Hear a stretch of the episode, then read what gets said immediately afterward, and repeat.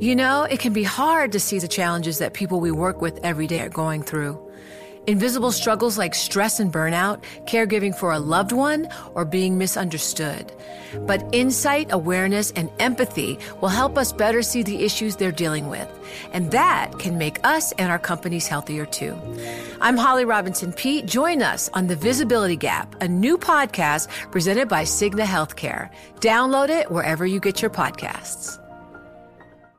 Join Bloomberg in San Francisco or virtually on May 7th for The Future Investor Data Powered Transformations. This 2024 event series will examine how data is not only playing a pivotal role in investment decisions, but serves as a driving force behind the construction of innovative, investable enterprises. This series is proudly sponsored by Invesco QQQ. Register at bloomberglive.com slash futureinvestor slash radio.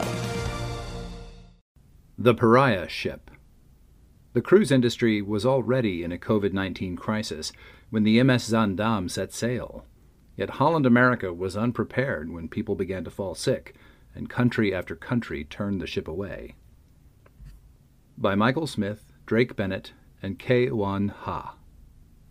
On March 28th, the MS Zaandam sat at anchor off the coast of Panama, its sun decks and swimming pools deserted, the lounges and casino quiet. For the seventh straight day, passengers were confined to their cabins with one of the few things cruises endeavor not to abundantly provide time alone with dark thoughts. Crew members moved through the narrow hallways delivering meals and medication. Periodically, a doctor or nurse brought another passenger to the Zaandam's small medical center. As its reception area filled, coughing patients stood in the corridor. The previous day, Captain Ane Smit had come over the intercom and announced what most of his listeners already suspected COVID 19 was on the ship. Two people had tested positive so far, and four passengers had died. One of those deaths, according to the U.S. Centers for Disease Control and Prevention, would turn out not to be from the coronavirus. In addition, because the ship was carrying the disease, its request to pass through the Panama Canal into the Caribbean had been denied. As Smit made his announcement, 53 passengers and 85 crew members were sick. The ship had been in limbo for almost two weeks, but until now it had at least been moving up the entire Pacific coast of South America, as nation after nation refused to let the passengers ashore. Now it had come to rest. A small Panamanian patrol boat loitered nearby. Among the Zaandam's 1,200 passengers were two Americans from Missouri.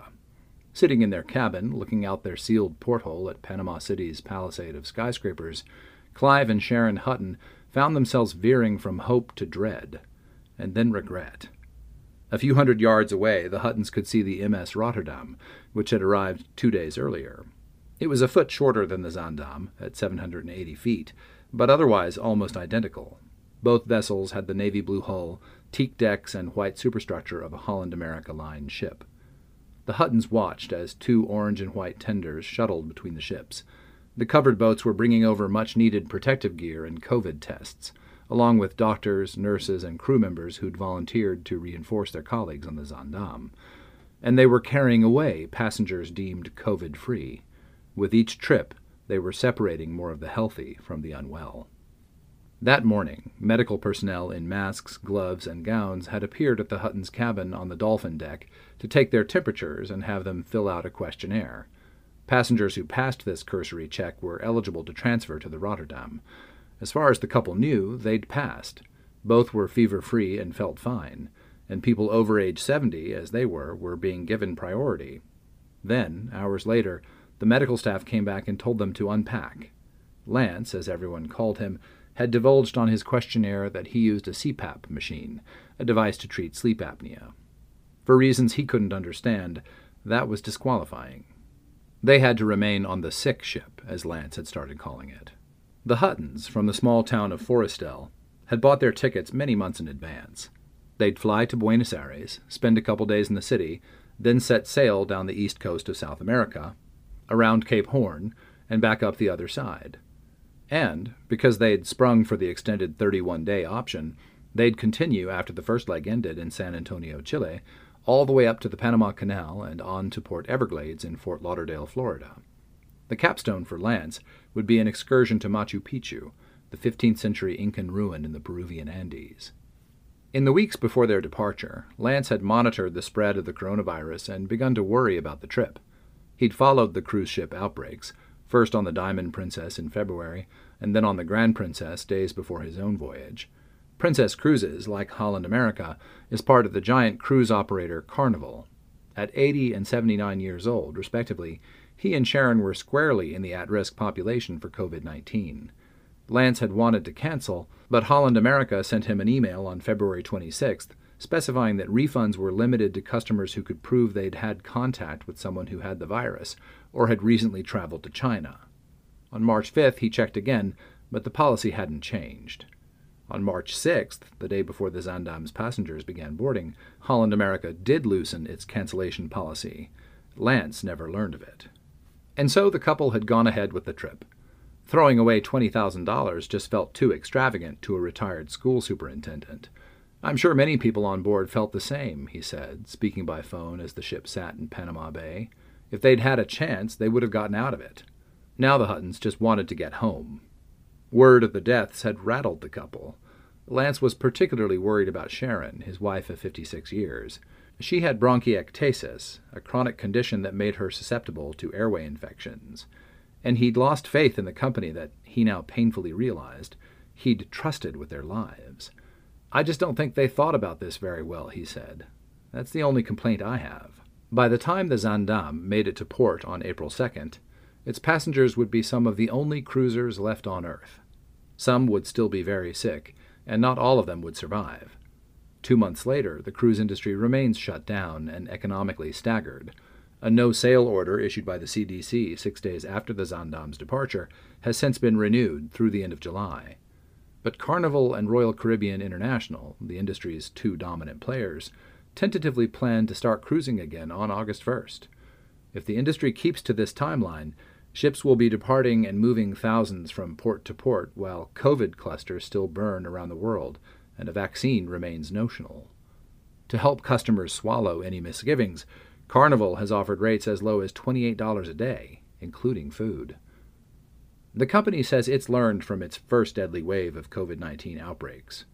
In announcing its plans, Carnival promised to use this additional time to continue to engage experts, government officials, and stakeholders on additional protocols and procedures to protect the health and safety of our guests, crew, and the communities we serve.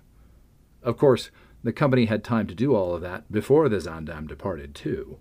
The Diamond Princess outbreak, which sickened more than 700 and killed at least 13 on an East Asian cruise, happened a full month before. And yet the accounts of those on the Zaandam and those outside Holland America and Carnival who stepped in to help get the vessel home suggest that the company squandered that time. Its executives badly underestimated the virus they assumed the Zaandam was safe because it was traveling through a part of the world with relatively few COVID 19 cases, and they assumed protocols created for past onboard disease outbreaks could contain the new one, too. When neither of those things turned out to be true, they assumed someone would help them. At the end of the day, those issues had to resolve. That ship couldn't sit off the coast of any of those countries indefinitely, says Orlando Ashford, who resigned as president of Holland America on June 1st we had to end up someplace. So it was just a function of who was going to go and step up. In a sense, the Zaandam's Odyssey is a dark parable of what economists call socializing losses. A company takes on risks it cannot handle itself, knowing that if things go awry, the public will be forced to rescue it. In the Zaandam's case, the rescue was literal, and the losses measured in more than money. Claudia Oziani and her husband, Juan Henning, who reached the Zaandam on the afternoon of March 7th, were only a five hour car ride from their home in the Argentine resort city of Mar del Plata. The cruise was Henning's gift to his wife for her 64th birthday. One of the Zaandam's first ports of call was the Falkland Islands, whose penguin rookeries and quaint, incongruously British towns are the prime attraction for most visitors. Argentines have a different relationship to the Islas Malvinas, as they call them, shaped by a disastrous 1982 war with the UK over the remote colonial outpost. Oziani, a psychologist, had treated veterans of the Falklands War for post traumatic stress disorder as a young resident at a naval hospital, and since then she'd dreamed of seeing where they had fought. As experienced cruisers, Oceani and Henning knew Holland America's reputation for luxury at prices below those of the top end lines. With berths for 1,432 passengers and 615 crew, the Zaandam is midsize. Some newer ships accommodate four times that number, with the sedate vibe of an ocean liner rather than a Cancun bacchanal. A Rococo pipe organ dominates the atrium, and music themed memorabilia throughout the ship guitars autographed by the members of the Rolling Stones and Queen, a saxophone signed by Bill Clinton, evoke the bygone rock and roll youth of the mostly older passengers. Oceani didn't want to seem ungrateful for her husband's lavish gift, but like Lance Hutton, she was uneasy. On the drive to Buenos Aires, the couple assured each other that the crews would probably be mostly locals. Argentina had just 17 confirmed COVID 19 cases and one death at the time. We said, No, we're going so far south, she recalls. It's just going to be a bunch of Argentines and maybe some Chileans. When they got to the ship terminal, though, they found themselves in a sea of Europeans and Americans. All those people from where the pandemic was. The next day, passengers settled into their cabins or explored Buenos Aires. At 4:44 p.m. local time, with the crew making final preparations to embark, the U.S. Department of State's Bureau of Consular Affairs announced a travel advisory via Twitter. U.S. citizens, especially with underlying conditions, should not travel by cruise ship, the tweet warned. Hashtag CDC notes increased risk of hashtag COVID 19 on cruises. Many countries have implemented screening procedures, denied port entry rights to ships, and prevented disembarking. A little more than an hour later, the Zaandam cast off into the broad mouth of the Rio de la Plata and headed east. Montevideo, Uruguay, was to be its first port of call. According to Ashford, the State Department advisory didn't warrant canceling the Zaandam's trip. These things ebbed and flowed, he says. It was not clear. There were a lot of statements. At that point, the priority was making sure passengers who'd paid for a premium cruise got their money's worth. We're trying to protect and deliver a wonderful guest experience, a wonderful vacation experience, Ashford says, and that's what this business is engineered to do. Protecting the guests from the accelerating epidemic was not something he thought he would have to worry about. It was on the other side of the world, he says. As the Zaandam set sail, Ashford's own wife and teenage son were in the middle of a four month world cruise on the MS Amsterdam. Ashford wasn't frightened for his family. I had a conversation with my wife, he recalls. Will I take you off a ship where no one has COVID and fly you to Seattle, which was a hot spot at the time? No, he told her. You are on the safest place. According to Holland America spokesman Eric Elvejord, the cruise line made sure to follow the CDC's recommendations at that time, adding cleaning procedures and giving health surveys to embarking passengers. On the Zaandam, Oceani did feel relatively safe for the first few days of the journey. She and Henning befriended a few Argentine and Uruguayan couples, and after Montevideo and two days in the South Atlantic, the ship arrived at the Falklands. An old friend who lived there met the couple and guided them around the four decade old battlefields. It was wonderful being there finally, Oceani says. But if visiting the end of the world made the pandemic feel distant to the ship's passengers, their hosts saw things differently. The World Health Organization had just declared COVID 19 a pandemic, Kim Dutoit, a 26 year old South African who worked on the Zaandam as an assistant shore excursion manager, says that as she was loading the vans for a penguin tour, she noticed the local drivers were fearful. At that time, there were no known cases on the Falklands. They would tell us, if you want to blow your nose, throw it in this packet right away, and we'll seal it up and throw it away, Dutoit says. They were nervous about ships coming in. They had reason to be. The Zaandam's next stop was Punta Arenas, Chile, a city as close to Antarctica as it is to the Chilean capital of Santiago. Each year during the austral summer, cruises visit it more than 100 times, disgorging tourists who spend money in local shops and restaurants and gaze across the Strait of Magellan at Tierra del Fuego, the archipelago where South America ends. On March 7th, an 83 year old Briton on a small luxury cruise ship called the Silver Explorer had gotten off in town for a half day tour of the area. Five days later, the ship stopped at Caleta Tortel, an isolated coastal village of stilt houses and wooden walkways, and the passenger began showing symptoms of COVID 19. He was taken to a hospital, where he tested positive for the disease, then airlifted to Santiago. Punta Arenas' mayor, Claudio Radonich, is convinced the man was patient zero for the region. We believe this came with tourists, he says. When news of the diagnosis got out, Caleta Tortel barricaded the single road into town, and Radonich begged the Punta Arenas port director to ban cruise ships. When the Zaandam arrived on March 14th, the port was still open, and residents were starting to get sick. Chilean authorities required temperature checks for everyone getting off the ship to explore the town. It was very ugly. You could feel people staring, just wanting us out, Oziani recalls. The sense of foreboding was heightened by the news that the extended leg of the voyage had been canceled. Everyone would disembark a week later in San Antonio. Countries were closing their borders, and Holland America wanted to ensure that passengers could get home. That day, March 14th, was also when the CDC ordered all cruise ship departures to stop. In justifying the measure, the no sail order laid out some of the characteristics that made the vessels particularly vulnerable to the new disease.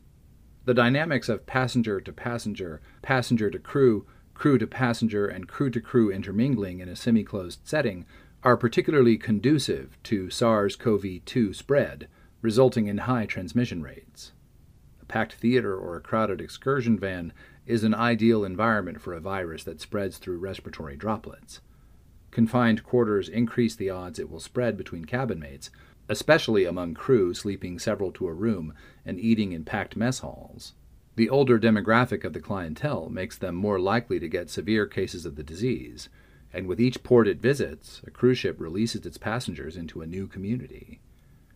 The CDC began working with global cruise companies to harden their fleets against disease in the early 2000s, after a series of high profile gastrointestinal outbreaks on ships. The Zaandam is flagged in the Netherlands, but like the rest of the 100 or so cruise ships calling on American ports, it's subject to two surprise inspections a year by U.S. authorities. Since its christening in 2000, the Zaandam's inspection scores and the CDC's vessel sanitation program have averaged 95.5 out of 100. In 2013, it got a perfect 100. This hasn't, however, translated into actual perfection. According to the VSP database, the Zaandam has reported five disease outbreaks, four norovirus and one unknown, since 2000, an unusually high rate. Holland America has more reported disease outbreaks than any other cruise line, VSP data show. As indicated by the VSP scores, Zaandam maintains a high level of attention to guest health and sanitation, Holland America's Elvejord wrote in an email. Norovirus is very common shoreside and can be brought to a ship easily, and is easily transmitted from person to person. The day before the CDC no sail order, the member companies of the Cruise Lines International Association, including Holland America and the other major lines, had announced the voluntary suspension of all departures from U.S. ports. Before that, however, they'd lobbied heavily against restrictions on cruising. On March 6th, the CLIA issued a statement saying, Any action to restrict cruising is unwarranted and at odds with the World Health Organization. The group warned of possibly irreversible effects on the national and local economies dependent on cruise tourism. On March 7th, the chief executive officers of Carnival, Royal Caribbean, and Norwegian met with Vice President Mike Pence at Port Everglades, after which Pence touted their new plans for quarantining passengers who became ill at sea. Weeks later, the CEO of Carnival, Holland America's parent company, was still assuring the public that it could protect those already aboard its ships. We do things you don't see in the general public, Arnold Donald said in a Bloomberg Businessweek interview on April 1st, the day before the Zaandam was finally able to dock in Florida. We do temperature scans. We do medical records. We have a medical on board. We do deep cleanings. Because you have to keep in mind, we sail around the world all the time. There's been Ebola, Zika, SARS, MERS. So we have to deal with this stuff all the time. CDC officials say the cruise industry ignored recommendations to act sooner. We have told them time and again to stop sailing, said Cindy Friedman, an epidemiologist who leads the CDC's cruise ship coronavirus response task force, in an April 10th interview. Dealing with the outbreaks on the Princess ships had been costly and complex, involving doctors, health officials, diplomats, and military logisticians on multiple continents. The sooner these ships stop sailing, the better for protection of public health and to preserve resources that could be used elsewhere, Friedman said. After leaving Punta Arenas, the Zaandam steamed toward Ushuaia, Argentina, 380 miles to the southeast. Some passengers went to bed early to make sure they were up the next morning to savor the passage down Glacier Alley in the Beagle Channel, named for the ship that first mapped it, with Charles Darwin aboard. Amanda Bogan was up late. The 27 year old worked on the cruise as an entertainment host, organizing and emceeing trivia nights, magic shows, scavenger hunts, and, on this particular night, the Orange Party, a celebration of the cruise line's home country. Circulating among the orange clad guests, Bogan wasn't thinking about the pandemic, and none of her supervisors had told her she should be. We were at the very bottom of South America, so far away from everything that was happening, she says. The idea that the coronavirus would reach the ship just seemed impossible. During the party, Bogan felt the floor tilting. It was unusual to be so aware of the ship turning. Later, she made her way down to the officers' bar and met some friends, and they explained that the ship had turned around. Argentina was shutting its ports against the pandemic. Chile, too, was preparing to close its borders, banning cruise ships as of 8 the next morning. So the ship was racing back to Punta Arenas. The Zaandam arrived well before dawn, and guests received a note from Ashford under their doors. Our current sailing will now terminate in Punta Arenas, Chile, where we have arrived today, it read. We are sincerely sorry that your voyage has come to such an abrupt end. There were instructions about rebooking flights and a section on refunds, but the note was wrong. Chile, it turned out, had closed the port early, and when the sun came up, passengers saw a Navy cutter between the Zaandam and shore. At nightfall, with the ship anchored in the harbor, residents gathered for impromptu protests, blaring their car horns and screaming angrily across the water. The next evening, March 16th, Captain Smith announced that negotiations between Holland America and Chilean health officials had broken down. The Zaandam was headed back to sea. The only thing the captain could tell us is we're going north, says Rick DePino, a New Jersey patent attorney who was on board with his wife, Wendy. In the absence of a sure thing, the navigation officer plotted courses to three possible ports San Diego, Fort Lauderdale, and Puerto Vallarta, Mexico. On the night of March 21st, DePino says, the cruise director addressed the audience at a comedy show. I really don't know where we are going, he remembers the man saying. It's the voyage to nowhere. A cruise to nowhere was still a cruise. We tried to pack every day with as many fun activities as we could, says Bogan. Corporate had given them the go ahead to do anything they could. Anything to keep them, I guess, just happy and distracted. There were extra trivia contests and a twist off dance party. The casino, bars, and hot tubs were full. An English tenor sang to a crowded theater, joking between numbers about how the ship felt like a hostage situation. At one point, Oziani, convinced that more people were coughing as each day passed, went to the reception desk and asked the attendant why the ship wasn't prohibiting large gatherings. He looked at me and asked, Why should we do that when the boat is safe? she says. There were some precautions.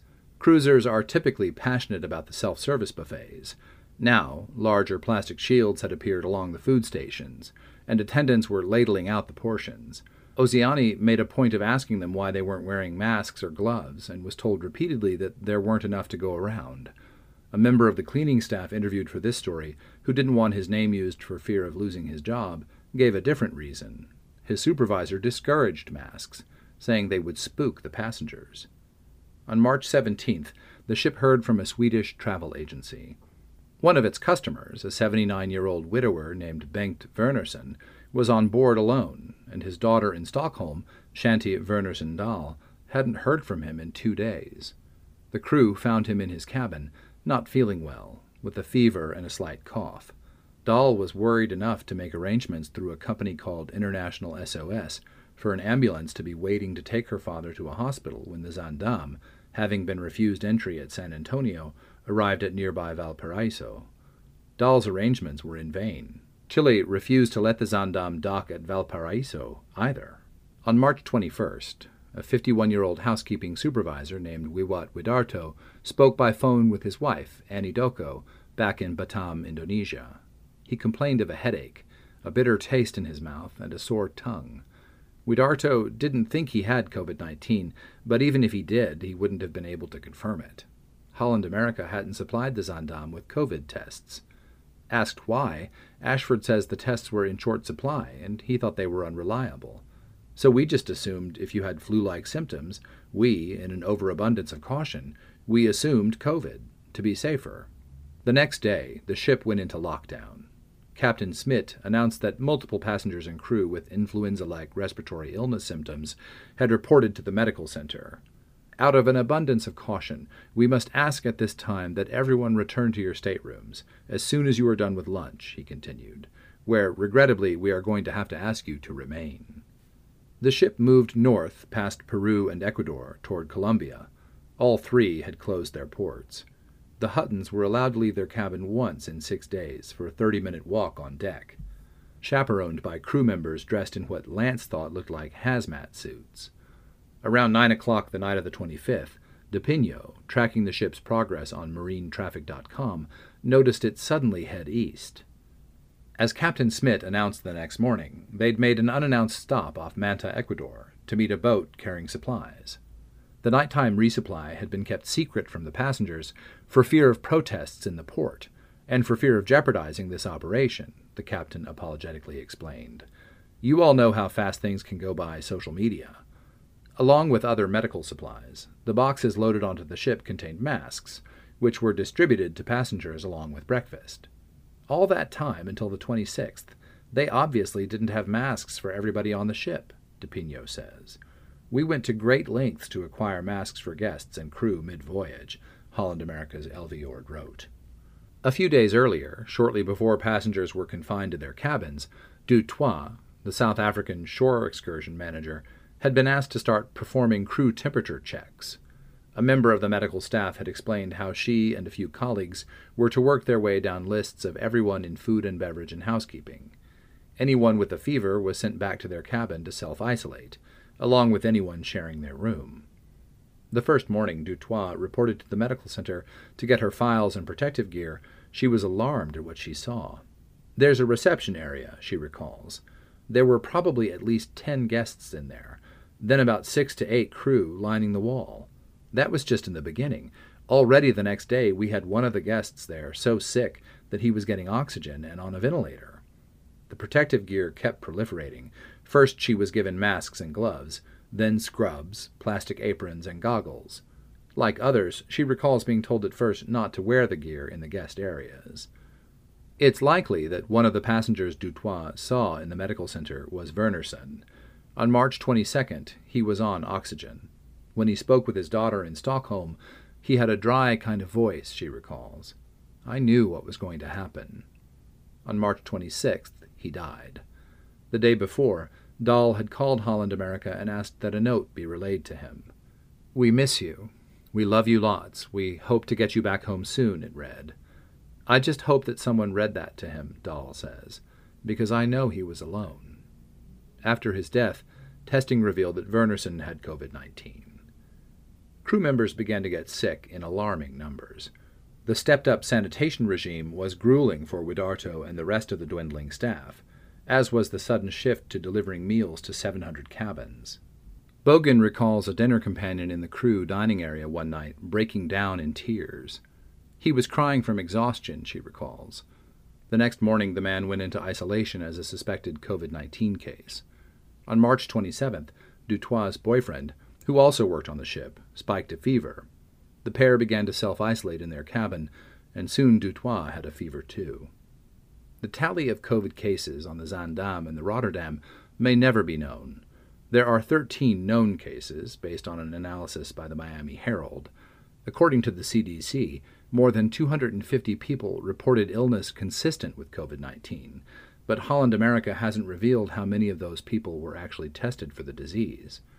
Several passengers interviewed by Businessweek who tested positive for COVID did so only after leaving the ship. By this point in the voyage, various governments had become involved. Eventually, Port Everglades was identified as the best port for the ship, if it could somehow make it through the Panama Canal. The issue wasn't just transiting the canal. Holland America was also hoping to fly medical supplies and personnel into the country, load them onto the stricken ship, and fly out the very ill. Panama was intransigent, and officials at the U.S. Embassy there urged the company to explore other options. One was to replace the airlift with a ship. The fastest in the fleet, the Rotterdam, was docked at Puerto Vallarta with no passengers and could reach the canal in less than four days. On March 22nd, Holland America decided to dispatch it. The Rotterdam came within sight of the Zaandam on the evening of March 26th, after a tumultuous voyage. It was only after it had departed that much of the crew learned of plans to bring aboard passengers from the Zaandam, and many threatened to barricade themselves in their cabins rather than interact with the potentially ill guests.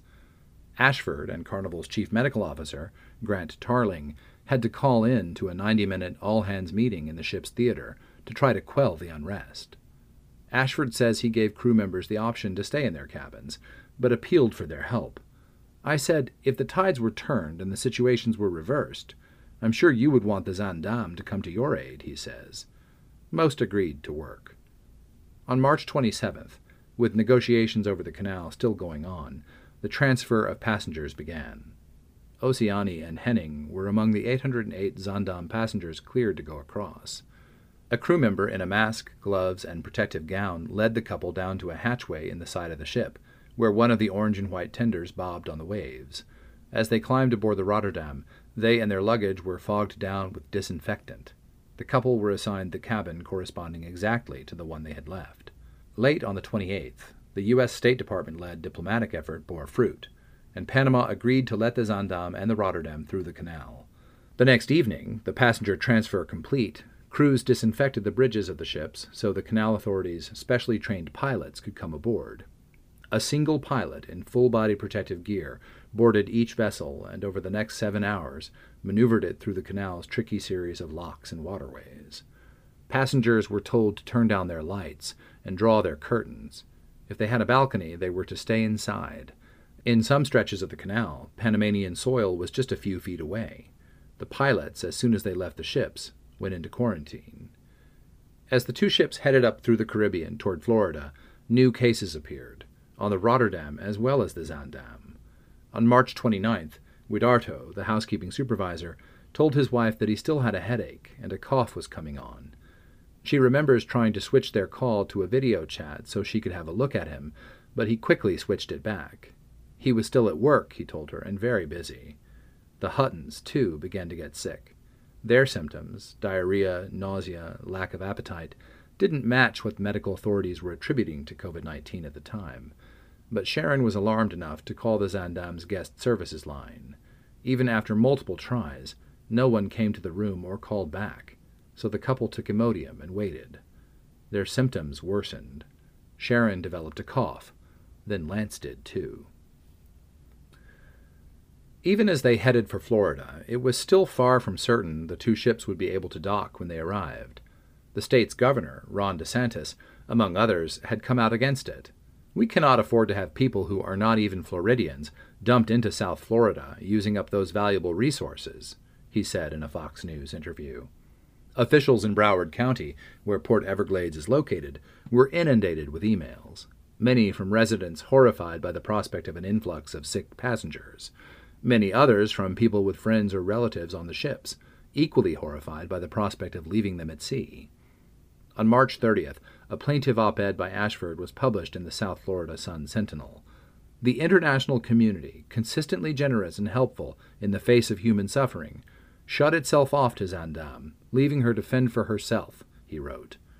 His company had done nothing wrong, he insisted. The ship had been the victim of unforeseen circumstances and uncaring governments. It's tempting, he went on, to speculate about the illnesses that may have been avoided or lives saved if we'd gotten the assistance we sought weeks ago.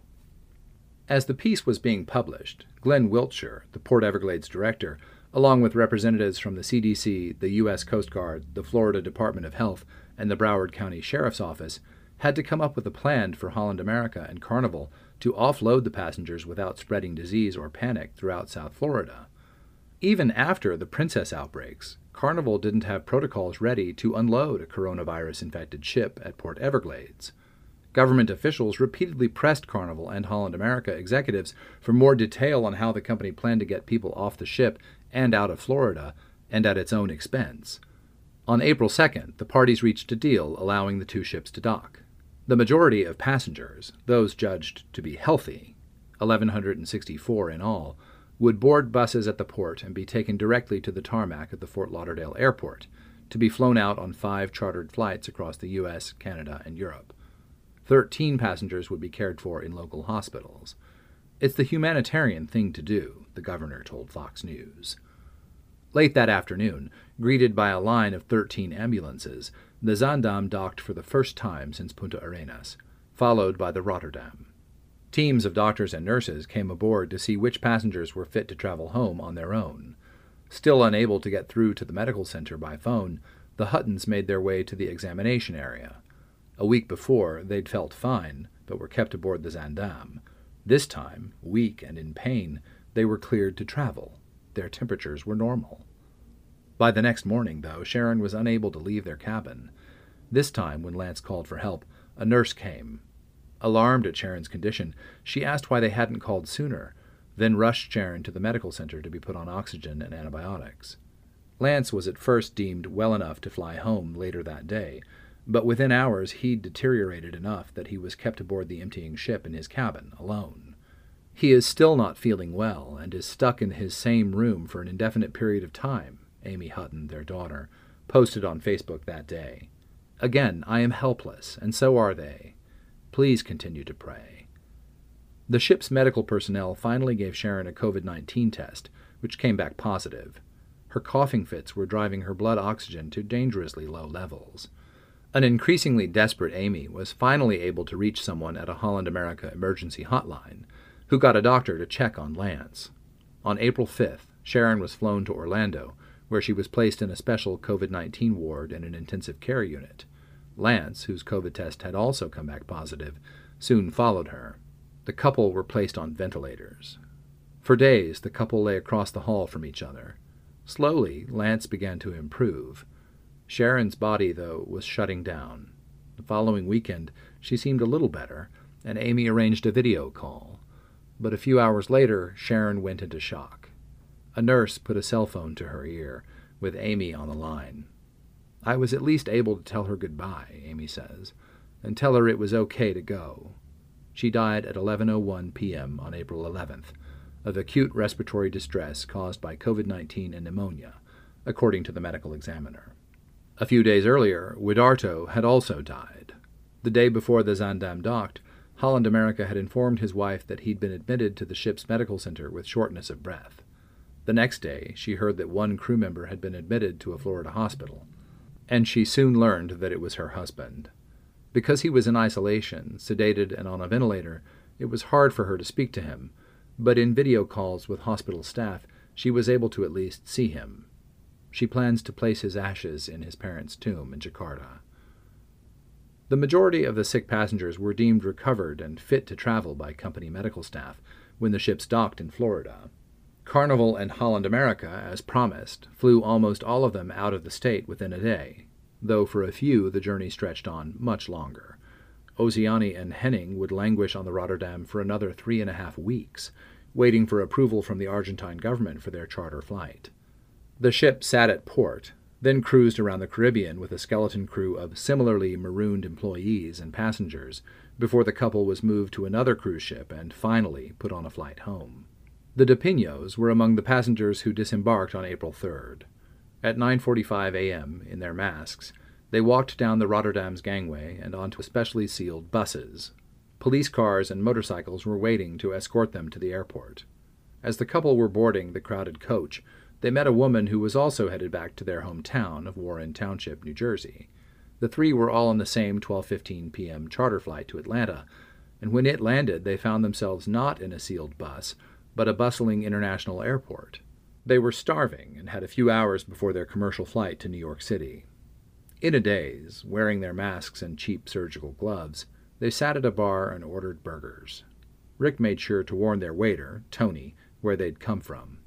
We're in the general population. No one's wearing masks, Rick remembers.